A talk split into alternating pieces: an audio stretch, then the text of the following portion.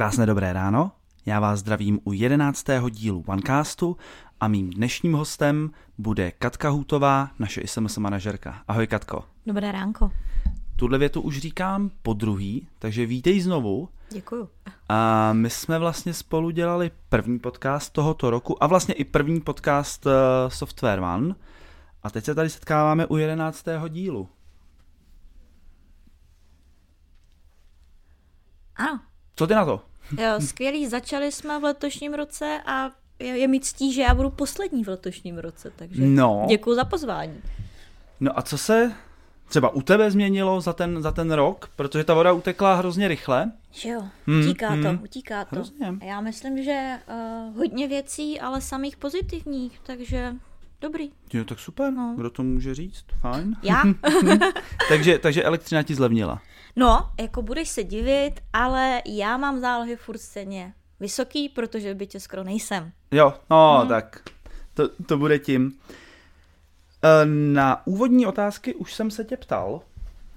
Uh, už jsem se tě ptal předtím a nevím, na co bych se tě ptal znova, ale můžu možná trošku navázat, Mhm. kde jsi naposledy měla svoji pizzu Hawaii? Já neměla pizzu Hawaii hodně dlouho, kamaráde. Hmm. Já začala uh, trošku zdravější životní styl, což teď moc neodpovídá díky cukrovým, ale já měla Havaj tak naposled před půl rokem asi v Hradišti u nás. Fakt? Mm, mm, A jaká byla? hnusná, Hnusná? hnusná. Úplně mi zkazili pocit z pizza Havaje, no. Jako je to smutný příběh, eh, nechci tady začít plakat, tak Já ti zlepším náladu. Já měl minulou, minulou sobotu, No. hrozně jsem se na ní těšil. no. A že to bude ještě taková ta jako trošku masnější. Mhm, mhm. A přesně taková byla. Jo. Mhm, a dal jsem si tu obrovskou, tu, Jasně, já nevím, kolik má centimetrů, ale, ale byla obří. A to jsem byla letos v Itálii a nedala jsem si tam Havaj, ani nevím proč. Ne, protože by si ji tam asi nenašla? Jo, ale je pravda, že já jsem šla a mm, říkám tamhle tu Havaj a ten pizza se na mě podíval, že to není jako ananas, ale že to jsou brambory. Aha, Málem mě vykázal, no, tak jasně. to je pravda, proto jsem si ji tam nedala. No, tak jo. A co jsi měla třeba za poslední fakt jako dobrý jídlo někde? Když teda... Dneska ráno jsem si dala, eh, tady jak máme naproti zrno zrnko, ten jí chleba Aha. s pomazánkou, to je vždycky moje guilty Vajíčkovka? pleasure. Vajíčkovka, Jo, přesně jasně. tak. Guilty pleasure u mě, takže dneska vajíčkovka.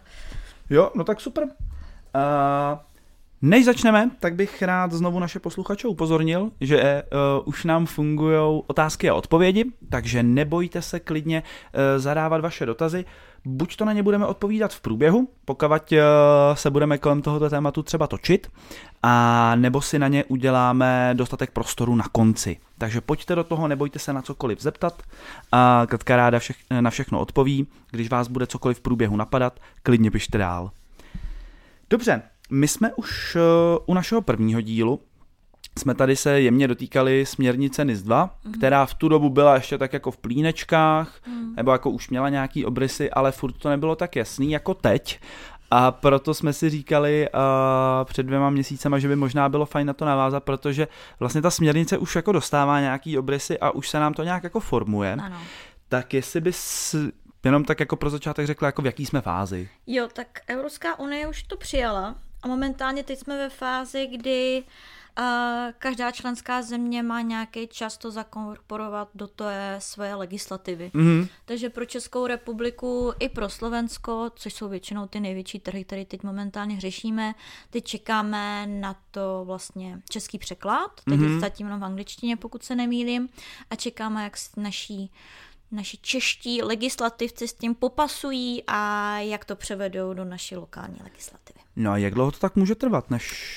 Momentálně se předpokládá, že členské země mají tak 18 měsíců, Mhm. aby to převedli, takže cca e, příští ro- půlka roku 2024 už by to mělo být i účinné jako pro Českou republiku, že ta legislativa česká by měla být přijatá a účinná. Takže účinnost berme od nějakého No. května 2024. No, tak radši června, znáš to. Dobře, dobře, dobře.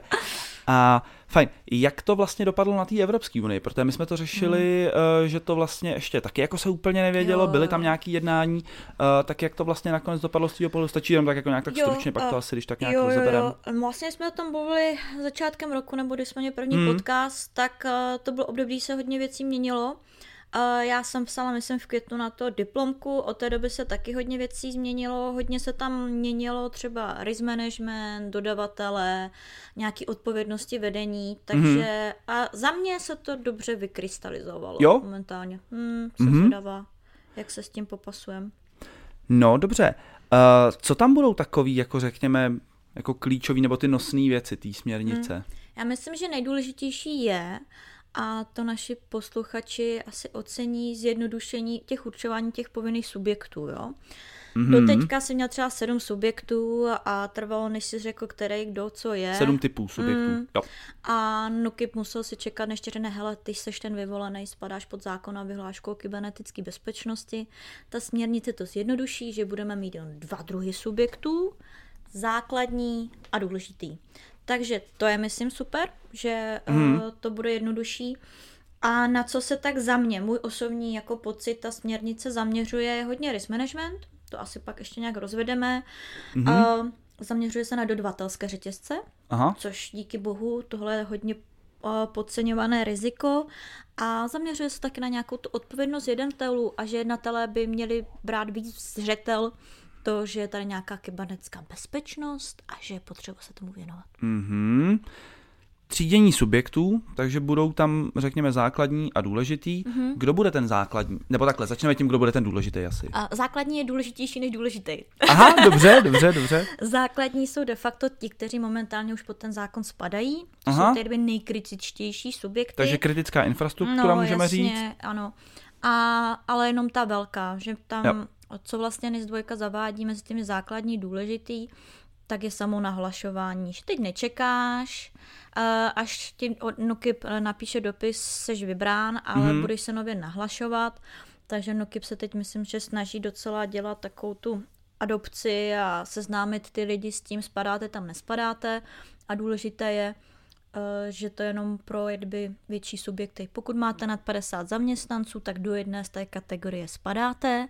Nad ale, 50 zaměstnanců. Nad 50, ale co je důležitý, při tom počtu těch 50 nebo 50 se počítají i různé dceřinky nebo matky. Jo, třeba my, kdybychom měli software 40 zaměstnanců, ale vlastně vlastně jsme švýcařema, že jo, máme matku, dceru a tak dále, mm-hmm. tak se počítají všichni, celá familie do toho spadá. Jasně. Takže tohle je důležitý pak. No já už si říkám, že vlastně jako společnosti nad 50 zaměstnanců to už bude docela jako to, to bude skoro každý. Já si taky myslím, že už 50 hmm. zaměstnanců má let kdo jako v dnešní tak... době, jo. Já říkám, že tam spadají skoro všechny průmysly, kromě výrobu papíru zatím. Hmm. Výroba jo, papíru. Se, tu jsem tam zatím nenašla. Aha. Ne, já teď fakt jako když si říkám, tak jako jasně, nějaký drobní podnikatele, tam je to hmm. asi jasný, hmm, ale jako když už vezmeme nějakou malou firmu, tak vlastně malá firma 50 zaměstnanců, to no, tak jako může tak být. ono je první jako pod, první, na co se musíš podívat, je, jsou ty uh, přílohy té směrnice, mm-hmm. nebo no kým na to má moc hezkou infografiku, kde vlastně píše nebo ukazuje, jaké průmysly do toho spadají. Jo? Mm-hmm. Takže v momentě, kdy se tam najdeš, že tom průmyslu seš, tak druhá je je nás 50 nebo není nás 50 a tím se to dá docela hezky jako odvodit, jestli pro mě ta nová NIS 2 nebo jako úprava zákona a vyhláška mm. bude, vyhlášky bude relevantní. Mm-hmm. Uh, Teď jsme probrali teda ty základní. Mm. A co ty důležitý? No, důležitý jsou uh, všichni, kteří nejsou v té příloze číslo jedna mezi těma základníma. Bo těch základní jsou jenom hodně velké společnosti, jo, a energetika a takový to, mm-hmm. co fakt potřebuješ, aby jo. fungovalo. My třeba jako software vám budeme spadat do těch důležitých, jo. Mm-hmm. Pro ty důležitý je důležitý. Mm-hmm. a že se nemusí bát, že by momentálně, jak vypadá teď vyhláška zákon, že by na ně spadalo všechny ty povinnosti. Očekává se, a zatím jsem to neviděla, ale očekává se, že pro ty důležité subjekty ty povinnosti budou menší, že to nebude jo. v tak velké míře. Mm-hmm, mm. Dobře. Na co se tak jako můžu připravit? Mám firmu o 50 zaměstnancích, spadám do hm. skupiny důležitých. Jo. Uh, co tak jako teď už můžu dělat, protože možná trošku jako hmm. začínám plašit, protože nevím, co to je. Jo, tak první zavoláš mě, že jo, protože se známe. Dobře, jasně. Ty bys mi to řekla, ale kdybychom ne, se neznali. Uh, tak uh, já myslím, že na co bych se opravdu zaměřila jako krok číslo jedna je udělat si nějakou risk analýzu, gap analýzu, prostě se podívat, hele, co má momentálně a co třeba teď je v té směrnici napsáno, že hmm. by se tam mělo být. Některé věci se uh, v lokální legislativě samozřejmě budou měnit, ale na co bych se já osobně zaměřila, je risk management. Risk management. Takže se podívat, jaký mám aktiva. Aktiva, berme to, takový ty důležitý procesy, který potřebuju, aby ve společnosti fungovalo, když se něco hodně, hodně pokazí, Jo? Mm-hmm. Takže takový to, u nás software by to bylo třeba konzultantství, že jo, protože děláme hodně často, nebo děláme licencování, tak to jsou ty procesy hlavní, které jako eh, na čem stojí software vám. Takže řekla. zaměřit se jako na core toho biznesu, jo, jo, co já mám, procesy jako abych takový. prostě v hmm. případě, že se něco stane, tak ten biznis nebyl nějaký, ohrožený. Přesně tak, nebo aspoň nějakým způsobem fungoval. A když si tady tak já osobně vypíšu ty hlavní procesy, které potřebuji, aby fungovaly, tak se pak zamyslím do fáze. No a co potřebuju, aby ten hlavní nebo ten primární proces fungoval. Takže potřebuji lidi, Mm-hmm, jo, dokud jasně. nemáme umělou inteligenci všude, tak potřebujeme lidi, potřebujeme třeba nějaké vybavení, jo, nějaký programy, SAP, PSA, tak jak máme my třeba. Tak na základě toho bych si vypsala, abych i na papíře já viděla, co je pro mě důležitý. Mm. Poprosím jednu důležitou věc, uh, protože se mi to u některých mých zákazníků stává a já je zbožňuju, ale dělám si z nich srandu v něčem. Není to třeba výdej obědu. Pokud váš core business není výdej obědu, tak pro normální společnost to třeba není výdej obědu. Pokud nejste jídelná. Tak. Pokud nejste jídelná. Jo, tak jo. Eh, občas se mi to stává, že mezi primární procesy výdej obědu, jo, máme všichni hlad, ale tohle není na tom, na čem ten mm-hmm. business stojí. Takže jsem zaměřila ty aktiva, a pak bych si řekla, já říkám, risk management je selský rozum na papíře. Není se čeho bát, sedněte si k tomu, zamyslete se, kde mám nějaký mezery, co se může stát a tím se vám hodně vykrystalizuje to, co vlastně by se měl nebo nemělo zavádět. Takže risk management. Mm-hmm. Pak bych se podívala na dodavatele. Risk management, pardon, jenom můžeme říct, uh, to je spojená nádoba s risk analýzou? No jasně. Jo. Risk management máš vlády jako tu metodologii, ten proces a výsledek je ta risk analýza. Mm-hmm. Jo? Je to i důležitý si to takhle uh, udělat kvůli nějaký business kontinuitě, to pak asi když tak uh, jo, rozvedem. Dostaneme se k tomu. Jo, ale další, co říkám, risk management, jsou dodavatelé vedle toho. Mm-hmm.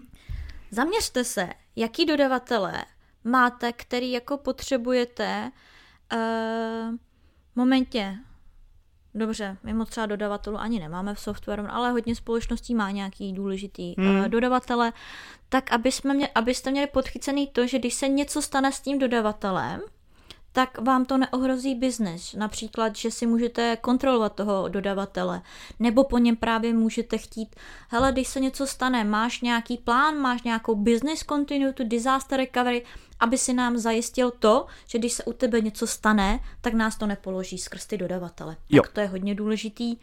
A poslední věc, a abych nebyla zase tak ukecaná, je, jsou ty jednatelé. Tam je krásně... No, pardon, já bych možná no. ještě u těch dodavatelů zůstal. Tak jsme jo, si fakt jako řekli... to baví, viď? Jasně, tak protože zatím vidím, co všechno se může stát. Uh, jaký jsou ty hrozby u těch dodavatelů, ty největší? Hmm. Co se tam fakt jako nejhoršího může stát?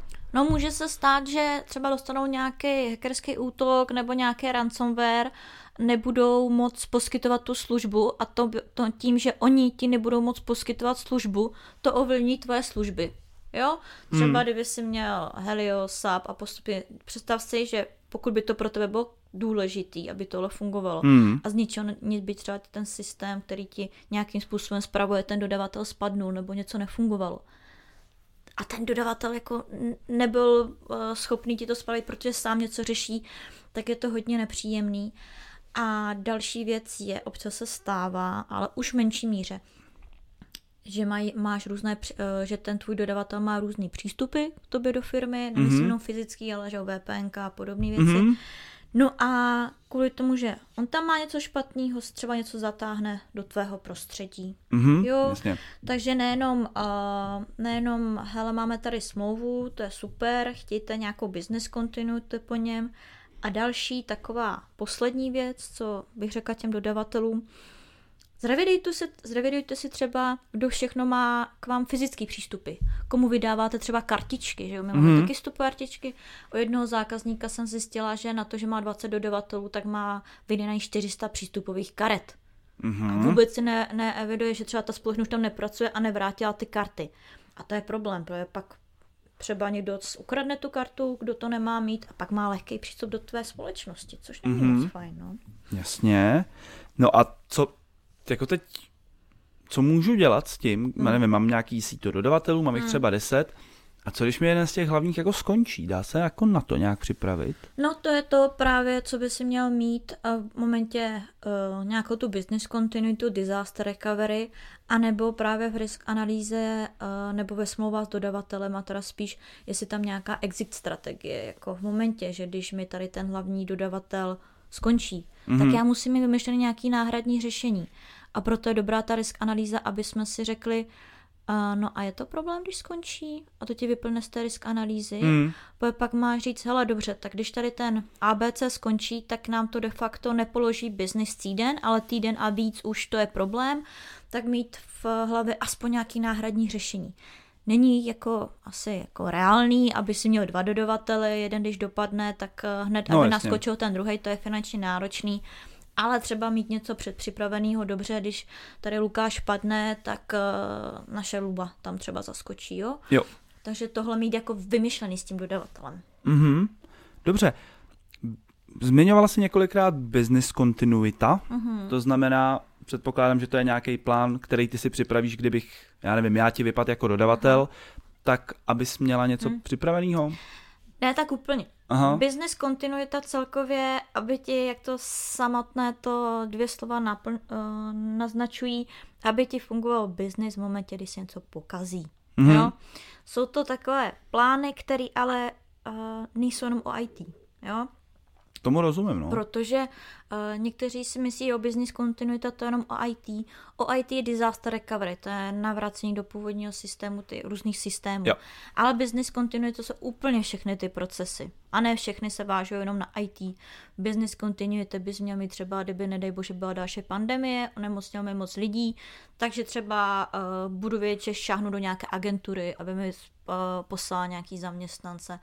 Jsou to opravdu takový pilotní plán. V momentě, Mm. kdy se všechno kazí, vytáhneš tenhle pilotní plán a budeš tam mít kontakty, komu kdy zavolat, co je důležitý. Většinou se pokazí vícero věcí naraz. No jasně. Tak udělat nějakou prioritizaci, hele, tohle se musí dát jako první, tohle jako druhý a tohle jako třetí. Jo? Mhm. Úplně stejně jako třeba, kdyby přestaly fungovat tiskárny v té společnosti, tak nepůjdeš za tím, který nejvíc nadává, jo, ale podíváš se, hele, když se rozbijou tiskárny, tak musím první za financema, protože třeba nějaký faktury, pak půjdu za HR, protože nějaký smlouvy Hmm. a pak až půjdu třeba za provozem, jo, u nás v našem případě povím, my nepotřebujeme tisknout, jo, ale takhle jako znáš mě, já jsem ukecaná, hlasitá, kdyby něco takového nebylo, tak by si odchytla toho ajťáka nebo opraváře a řekla, ne, okamžitě teď mi udělej tu tiskárnu a přitom finance by to mezi tím položil, protože oni je potřebují jako Jo. prvotně. A taky tam může být třeba, že skočím tady do elektra a koupím novou. Přesně tak, přesně tak.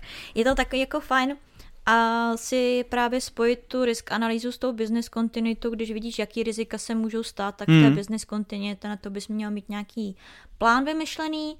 Zároveň je tam hodně důležitá i matice odpovědností. Jo? Matice odpovědností, co to znamená? No právě, že tam máš, když se nedovolím, ta, nedovolám tady Kájovi, tak hned zavolám Martinovi, tady mám telefonní číslo a postupně jdeš, aby prostě bylo nějaká dodržena ta matice odpovědností, Mhm. mm-hmm. že víš komu, kdy a jak. A když Jako nějaký první kontakt, přesně pak tak, eskalace. Přesně Mhm, tak. mhm. No a část business continuity pak je ten disaster recovery. Ano. To jsou čistě jako IT, OT, uh, p- provozní věci, kde máš napsaný dobře, jak třeba rozjedu zálohy. Jo, nebo uh, kde mám vůbec třeba zálohy, že jsem třeba v bance, takže někdo oprávněný musí pro ty zálohy do banky, nebo jak se nahodí nějaký systém, to už je takový step by step vloženě. To jak jsme nahodit. tady řešili minule s Ivem. Jo, Jo, no toho, tohohle jsme no, se, toho jsme, toho jsme se ano. dotýkali. U nás je Ivo ten správný člověk. Jasně. Hmm. A, takže řekněme, business continu, součástí business continuity je i to disaster recovery. je to prostě podmnožina je toho. to podmnožina, no. Aha. přesně tak. Řešili jsme tam odpovědnost jednatelů Mm. a, a už jsme ji vlastně řešili i v tom prvním podcastu. Jak tam Asi to teda málo, dopadlo? no. A úplně malinko. Malinko. Uh, totiž právě ta odpovědnost jednatelů, nebo já, teda tam je to sna- napsaný spíš jako školení mo- uh, board members, jednatelů, vedoucích To pracovníků. asi uvidíme, jak se to přeloží. Uvidíme, jak se to přeloží Hmm. a v jakém jako rozsahu se to přeloží do české legislativy. Ono to tam bylo jako vsunutý a nechci říct úplně na poslední chvíli, ale když jsme se bavili začátkem roku, tak toho tam tolik nebylo. Mm-hmm. A je tam ten princip OK, risk management, risk analýzy, veškeré politiky, který by si třeba měl mít, by měl přijímat management. Jo? Ale v momentě, kdy ten management má něco přijmout a rozhodnout, tohle budeme mít, nebudeme mít, tak by tomu měl aspoň nějak jako v základu rozumět. Mm-hmm. Takže tam je důležitý, aby speciálně pro tady ty vedoucí pracovníky bylo uh, školení zvlášť, i jako možná asi trošku hlubší uh, než pro normální zaměstnance hodně kybernetické bezpečnosti, aby si dokázali odvodit ty konsekvence. Jo? Mm-hmm. To je něco takového, uh, zítra uh, nám přijdou zkontovat plynoměr, jo a máme vždycky uh, papírek. No a zkontrolujte si, že práce byla odvedena dobře. Já to v životě neskontroluji, jestli byla práce odvedena no, dobře, jasně. když mi kontrolují plynoměr. Ale kdyby to mělo být správně jako podle toho zákona, tak bych měla mít asi nějaký školení, jak to má probíhat, mm-hmm. tady ty odečty a kontrola plynoměru. A následně bych dokázala zkontrolovat, jestli ten pán, který nám to dělá, to dělá dobře. Tady ten princip o to tam je. Jo. Že když už máš za něco brát tu odpovědnost, s tím jsou spjatý nově nějaký sankce, mm-hmm. což není moc příjemný, tak eh, by o tom eh, něco měli vědět, aby dokázali se kvalifikovaně rozhodnout. No a teď, když si to představím, že jsem členem toho boardu, jsem mm. jedním z jednatelů a vlastně těch politik u nás máme, nevím kolik přesně, eh, je jich tam docela dost, tak přece já nemůžu rozumět jako tomu, uh, všem těm politikám. No. No ono to jako politiky vlastně za to odpovídají ti pracovníci, kteří mají na starost, jo, že třeba uh, za zálohování u nás by byl Ivo, jo, protože mm-hmm. já a zálohy znám princip, nedokážu no, dohloubit. Tak pojďme si třeba držet toho zálohování, mm, no. jo, jsem jedním z jednatelů, pracuji v nějaký IT firmě, teď se tady něco jako po, pokotí, jo, jo. A, a já půjdu za Ivem a Ivo, musíš to, musíš to nějak jako vrátit do původního stavu, ale já absolutně netuším jak, takže jo, ti plně o to, důvěřuju. O tom, to, o tom to takhle až není. Ono to mm-hmm. školení uh, managementu není úplně jako, že jim vysvětlíš, jak fungují zálohy. Ale že třeba řekneš, hele, musíme mít tyhle a tyhle politiky, a třeba jim hodně vysvětlíš ten risk management, protože ten risk management je hodně, nebo tu risk analýzu je to klíčový, protože máš nějaký výstupy z té risk analýzy mm-hmm. a když tam máš nějaké rizika, tak by se měly snižovat. Že jo? jo. Princip základ. V ideálním světě. No ale většinou to snižování, co stojí, takže na vedení pak je dobře, dáme si, uh, dáme nový uh, program na zálohování, bude nás to stát XY, dáme si to příští rok do budžetu, tím pádem souhlasíme s tím, abys to snížil. Jo. No ale ne vždycky musíš všechny rizika jako snižovat, někdy ty rizika můžeš i přijmout. Ale v momentě, kdy tam přijdeš za jednatelama, máš tady červený rizika, měl bys to řešit. A toho jednatele to tak nezajímá, protože co se mi stane, nebudu do toho vrážet peníze, protože to je takový těžko uchopitelný. Hmm. A zatím se nám nic nestalo, takže se nám nic nestane i do budoucna. Ano. Tak eh, to prostě podepíše a řekne, nebudem to řešit. Ale po tom školení on by si měl uvědomit ty konsekvence, co ta kybernetická bezpečnost je a mohl by líp zvážit, co teda, nebo víc třeba dát na ty své odborníky, co se bude aplikovat a co ne. Takže spíš takovém. Jo, jako takže řekněme nějakou jako povrchovou znalost no, mít a vlastně teď, vědět, no. kde si pomoct. Mm, mm, jo, prostě mm. nastane něco, jdu do té risk analýzy no. a vlastně vidím, co se tam dělo. Ono totiž, uh, proč to tak je, uh, to uh, vědění o těch následcích nebo co se může stát, nově tam uvedená ve směrnici sankce já nevím, jak bude překopena do české legislativy, o tom se možná pak taky pobavíme, jak tady tohle funguje. Mm. Ale ve směrnici je možnost, že v momentě, kdy nebudeš uh, souladu s tím zákonem a, a vyhláškou o kybernetické bezpečnosti a dalšíma vyhláškama, které vzniknou, tak uh, teď přijde kontrola, hele, tohle máte špatně, třeba by to bylo hodně, hodně špatně, tak je tam možnost sankce v té směrnice, že po nějakou dobu eh, toho dané osobu nebude moct vykonovat ten výkon funkce do té doby, než, eh, než se to třeba spraví. Že tam nejsou jenom finanční postihy mm-hmm. z dvojky, ale je to i takhle zaměřené na ty já nechci říkat furt jednatele, ale prostě ty vyšší pozice, že Tak pojďme si tomu dát nějaký no, název, že, tak ty jednatele mi přišly jako, no, jako po ruce. známý, věc. Mm. Tak je nějakým způsobem může se ovlivnit tady z zákona ten výkon té funkce. Mm. No, takže zmínila si, že tam jako finanční sankce budou. Mm, mm. V jaký můžou být výši? No, tak eh, momentálně je to nastavený úplně stejně jak GDPR, Aha. ale co tady asi chci říct a nevím, jestli to úplně vyplnu z toho, je to směrnice. Jo? Není to jako GDP bylo nařízení. Nařízení máš přímo aplikovatelné do české Jo, legislativy. Směrnice se musí nějakým způsobem přepsat, přetransformovat do té české legislativy. Mm-hmm. To znamená, že tam je hodně takových jako oblastí, která ta členská země si může rozhodnout, jo, uděláme to takhle, neuděláme to takhle. Takže my se teď bavíme o NIS dvojce, jakým způsobem uh, je to momentálně nastaveno, ale do té doby, dokud stoprocentně ne, nebudem číst ten Hmm. minimálně návrh uh, zákona a nových vyhlášek, které se kvůli NIS dvojce budou dělat, tak uh, ti neřeknu přesně takhle to bude. My máme podle mě velmi jasný obrysy, jak to bude vypadat, ale stále je tu důležité počkat na tu českou legislativu. Rozumím. Já si myslím, slyšela jsem, že by začátkem roku nějaký návrhy už jako reálně měly být a měl by být prostor i pro veřejnost se k Jo. tomu nějakým způsobem vyjádřit. Tak předpokládám, že to je docela jako důležitá věc. No. Mm, I proto, aby vlastně ta veřejnost to přijala, tak je potřeba Jo. jí do toho zapojit. Já jenom pro příklad, v čem třeba si můžou určit ty členské státy to různě, tak třeba nápravě eh, na základě třeba ty důležité subjekty, ty tam máš nějaký průmysly, ale je tam pak další odrážka. No ale pokud eh, pro určitý členský stát je ještě nějaký jiný průmysl, na který jsme Mhm. mm-hmm. nemysleli důležitý, Jasně. tak ten může ten členský stát říct, jo a pro nás to bude to papírenství. A najednou, Jo. i když v té příloze teď nejseš, ale členský stát to učí, proto čekáme Mhm. mm-hmm. na to finální vyjádření, tak tam můžeš spadat, i když momentálně tam nejsi. Tak jenom, aby si představil, že Mhm. Jo. tam můžou být tyhle změny. Jasně. Tak, pojďme se dotknout incidentů a jejich nahlašování, protože to už jsme řešili i předtím. A ty jsi mi říkala, že tam je nastala trošičku změna, Mm. tak jestli k tomu můžeš říct víc. Uh, změna, já vždycky přemýšlím, jestli je v dobrém nebo špatném, jo, tak jako neutrální. Hmm. Uh, mělo by být to, že definování incidentů by se mělo mnohem zjednodušit, nejsou tam uh, takový dopadový měřítka, jako byly doteďka. A mělo by se i vyjasnit, kdo kdy kam mám co nahlašovat. Ale teď je tady takový to uh, pro mě právnicky oblíbený jako co nejdříve a tady ty Jo, jako jo. přiměřené. A to Takže když to milujeme. uděláš za rok, no, když jasně, to bude mě to je vyřešený, tak je přesně hotovo. Tak. No ale ta NIS 2 zavádí tak, že v momentě, kdy to zjistíš, tak by si do 24 hodin měl uh, vyplnit nějaký formulář. Mhm. A to je první. 24 A teď hodin. jenom, pardon, co zjistím? No, a že se ti stal nějaký ten incident, že máš nějaký útok nebo něco. A podle čeho já ho budu kvalifikovat? Protože já si třeba můžu říkat, jako, že tenhle ten incident, jo, tak to se prostě Ne, ne, to stává. budou ty incidenty, které budou v tom zákoně a budou tam vysloveně vypsaný. No, tam máš právě napsaný, co je, jaký incident se musí a nemusí Jo, nahlašovat. OK. To máš teď stejný i tady jako Mhm. momentálně. Uh, takže to nemusíš nahlašovat, že si nezavřel okno, ale uh, nějaký hackerský útok, ano.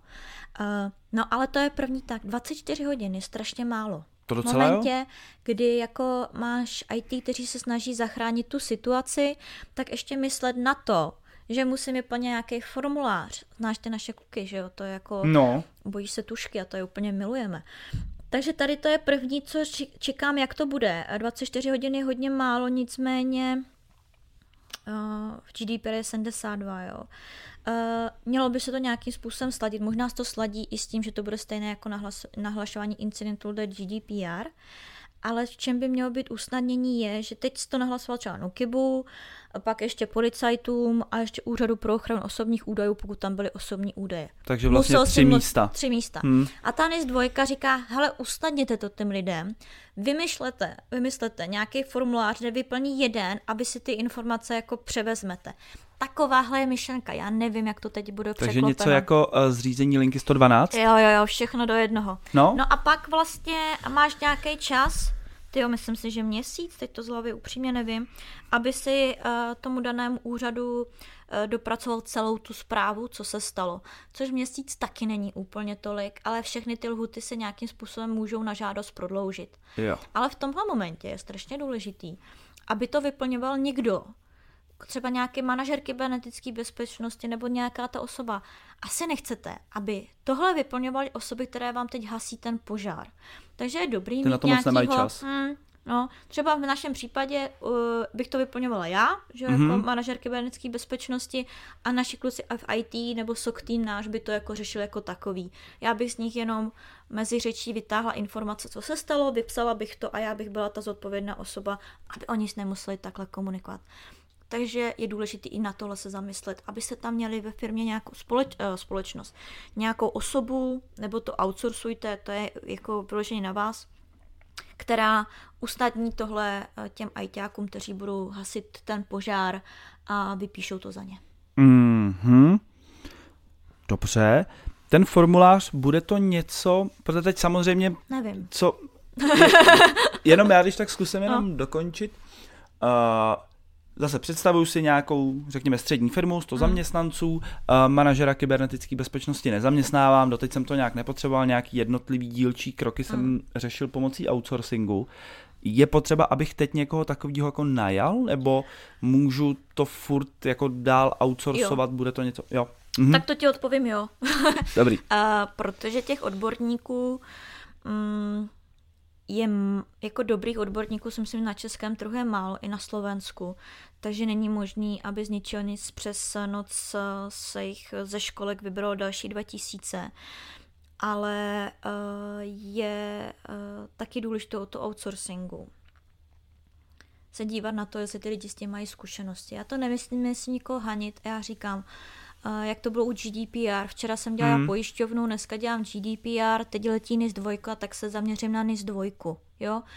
Uh, teď bude hodně vznikat společností, tak jenom dát si bacha, jestli ty lidi s nějakou to kybernetickou bezpečností mají nebo nemají jako zkušenosti. Yep. Na to bych si jako dala pozor. Ale outsourcovat můžete, naopak si myslím, že ve většině případů i budete muset, protože je i finančně nevýhodný tam jít jednoho člověka, když tam třeba nemusíš tam být full time. Právě to jsem, to hmm. jsem si říkal, jako, že co by tam ten člověk dělal, kdyby se neřešily zatím žádný incidenty. No to není o incidentech, ne, to... je to o neustálém jako zlepšování té společnosti, ale tak třeba tam máš ně, několik měsíců, tam máš víc práce, pak pokud to máš nastavený dobře, ty lidi s tebou spolupracují, tak to udržuješ nějak to posouvat a nemusíš tam být pět dní v týdnu. Že? Jo, jasně. No.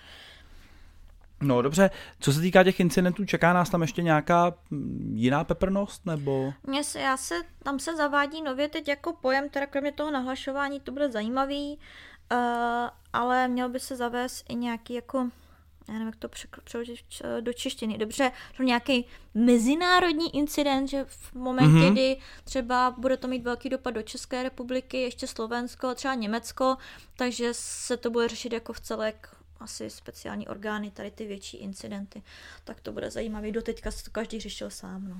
Ale furt to bude jeden český formulář vyplním a oni už si to tomhle, distribuují. V tomhle případě nevím. Možná, hmm. že bude nějaký EU, to ještě se bude jo. vyjasňovat. Hmm. No, dobře. Uh, samozřejmě teď jako ta situace, tak víme nějaký základ, víme, že v roce 2024 hmm. to někdy bude účinný. Co já, jako ta střední firma do těch 100 zaměstnanců můžu začít dělat. Abych to nedělal zbytečně, mm-hmm. ale zároveň ať už mi přeje štěstí, protože jsem připravený. Jo, jo.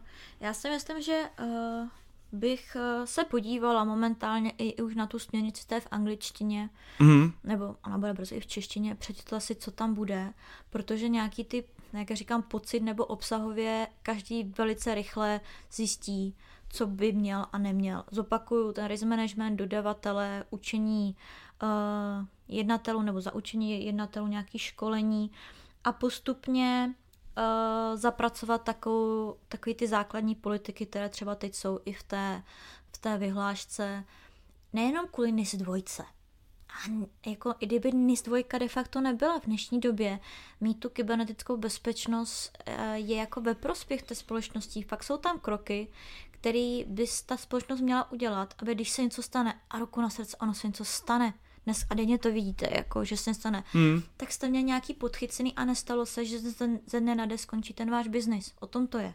Jo? jo.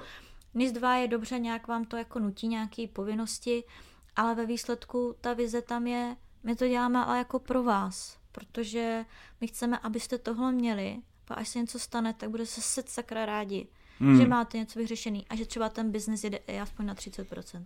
Mm-hmm. Takže bys opravila Ivovo větu, kterou tady prohlásil v posledním podcastu, kdy řekl, no ruku na srdce, která směrnice, která kdy přišla, někomu pomohla. Jo, tak já si to s tím vyřídím, až skončíme. ne, myslím si, že uh, tyhle směrnice a tak je potřeba se na to nedívat, že to je něco jako špatného, něco musím zavádět. Jo, musím něco zavádět ale jako ten obsah, ten pr- nebo ta myšlenka pohled, no. zatím. je, mm. uh, hele, doma si zamykáš byt, když odcházíš, že jo? Jako pokud nezapomeneš. No já to mám v risk analýze. No, takže... ty to máš v risk analýze, takže určitě Zapomínám. zamykáš byt. a, a zvyklí jsme na tady ty věci, že zamykáme, že nepouštíme cizí osoby do domu, prostě Hmm. nevezmu si nějakého bezdomovce jako a, a, a, užij si tady u mě doma, já za dvě hodiny přijdu, jo. Je to totální nonsens, já přeháním, ale takhle to funguje i s tou kybernetickou bezpečností. Kybernetická bezpečnost jsou vlastně to, jak si máte ochránit tu společnost, aby uh, vám pak ten byt nikdo třeba nevybílil. Jo? Hmm. A myslím, že mělo by to být součást každého z nás a nejenom firmy. Teď jsme na Instagramu, děláme uh, online bankovnictví, uh, různé jako sdílíme nějaké informace a Netflix, Disney a tak dále. Pravidelně se mi někdo pokouší nabourat tyhle účty, jo. Fakt? No jasně. To už se děje? No, tak děje se to asi. Já jako, jak to, o, čem, o tom docela dost často mluvím, tak si to na mě víc lidí podle mě zkouší. A, nebo phishingy. Já myslím, že tady ta kybernetická bezpečnost nemá být jenom pro ty firmy, ale pro ty zaměstnance jako takový, aby věděli, co se kdy může stát. Hmm, no Protože tvůj život jako uh, nekončí tím, že skončíš práci, on dost často, ta příjemnější část je po té práci, pokud se nemýlim, a tak aby si věděl, co a jak, kdyby náhodou na tebe byl nějaký útok, phishing, tak jak máš zareagovat, nebo jestli, jak třeba nastavovat hesla a tak dále. Jo, tak to už jsme tady řešili vlastně minule. Ty Mhm. hesla, tohohle jsme se dotýkali. Dobře, uh, tak asi pojďme pomalu na dotazy. Uh, nějaký tady máme z publika. Já začnu od zadu. Uh, vlastně dotaz, který přišel jako poslední. V režimu Essential je prý horní hranice 10 milionů eur. A teď se jenom omlouvám, tam nevím, Jo, jo, to já v už jakém... vím. Aha, Jo, jo. dobrý. To já vím. Uh, je... Uh, A teď jenom jestli uvedeš jako horní Jo, jo. hranice čeho? Uh, pokud.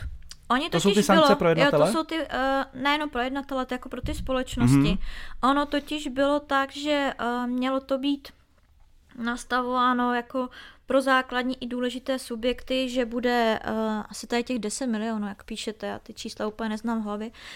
A pak se to změnilo, že pro základní subjekty to zůstalo asi na těch 10 milionů eur a pokud se nemýlím, 2% nebo 4% z celoročního obratu, ale pro ty důležitý, to bylo 2%. A pro důležitý subjekty tam to kleslo na 1,4 z celosvětového, eh, celosvětového celoročního obratu a ta pokuta se taky malinko snížila. To je, Mhm. ale to je to, jak jsem říkala, že ti důležitý subjekty to nebudou mít tak, Tak drsný, hrozný. tak Mhm. i ty pokuty jsou v tomhle trošičku menší. No.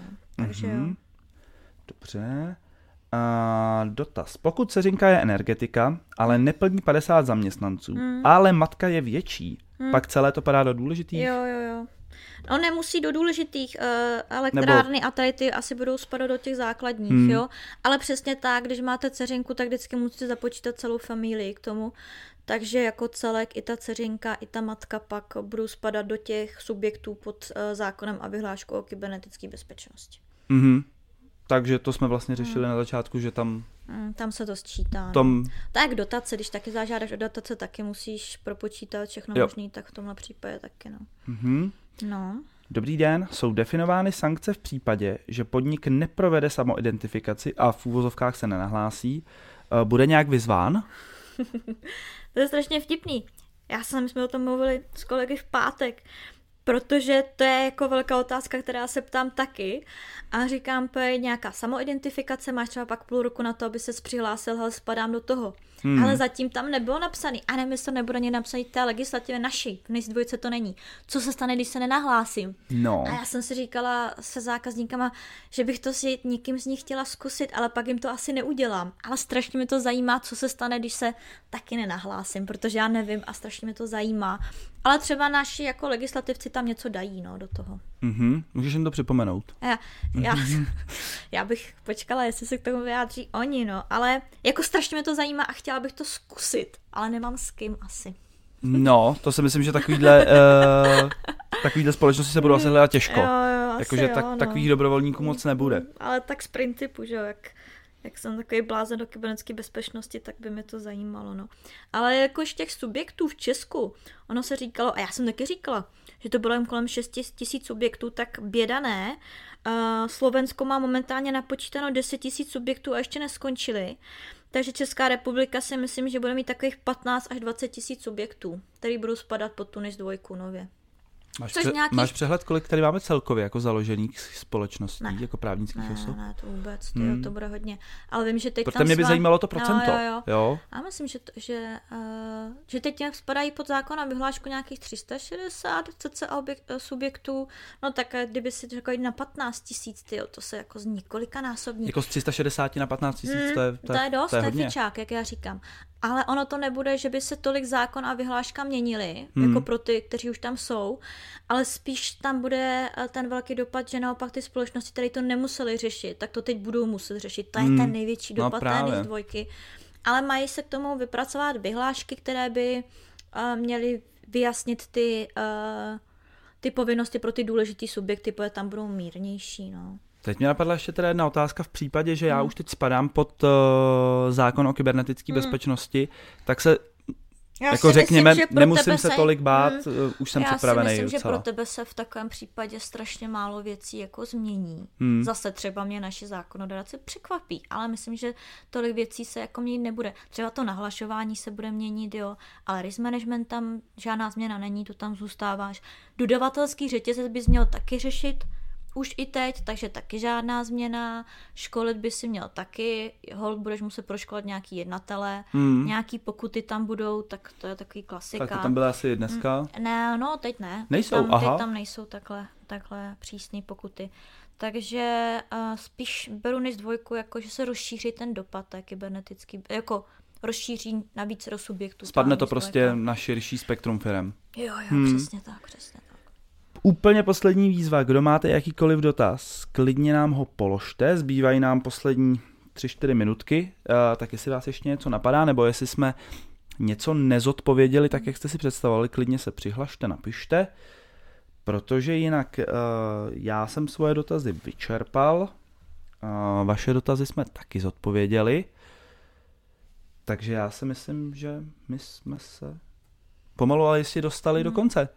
Tak Katko, No. jak, je, teď můžeš zhodnotit, jaký to bylo vlastně poprvé v tomhle roce a jaký to bylo teď v posledním roce našeho podcastu, Teď v posledním to bylo lepší, v že posledním jo? měsíci. Jo? No, no, tak ten první to je vždycky takový poprvé se nikdy nevydaří všechno tak, jak má. To je Hmm. zase ruku na srdce, viď. Hmm. Teď už ty máš taky načí zkušenosti a teď je to skvěle, že jo? No a furt tak jako může se stát, že ještě přeci jenom je to první rok našeho podcastu, takže to tady, ještě, Řekneme ještě, si za deset let, viď. ještě furt se prostě může něco stávat. Mm, mm. Super. Uh, Katko, já ti moc děkuju, uh, že, jsi, že jsi přišla. A díky za super informace. A děkujeme i našim posluchačům. Díky za vaší důvěru, díky, že jste se připojili, uh, nebo díky, že nás posloucháte ze záznamu na našich podcastových aplikacích. Přejeme vám veselý Vánoce, Mhm. hrozně moc štěstí do nového roku, no a v lednu už se na vás budeme těšit. Tak šťastný nový rok, Marve, že jak se říká. Tak jo, hezký svátky, nashledanou. Mějte se hezky, naschledanou.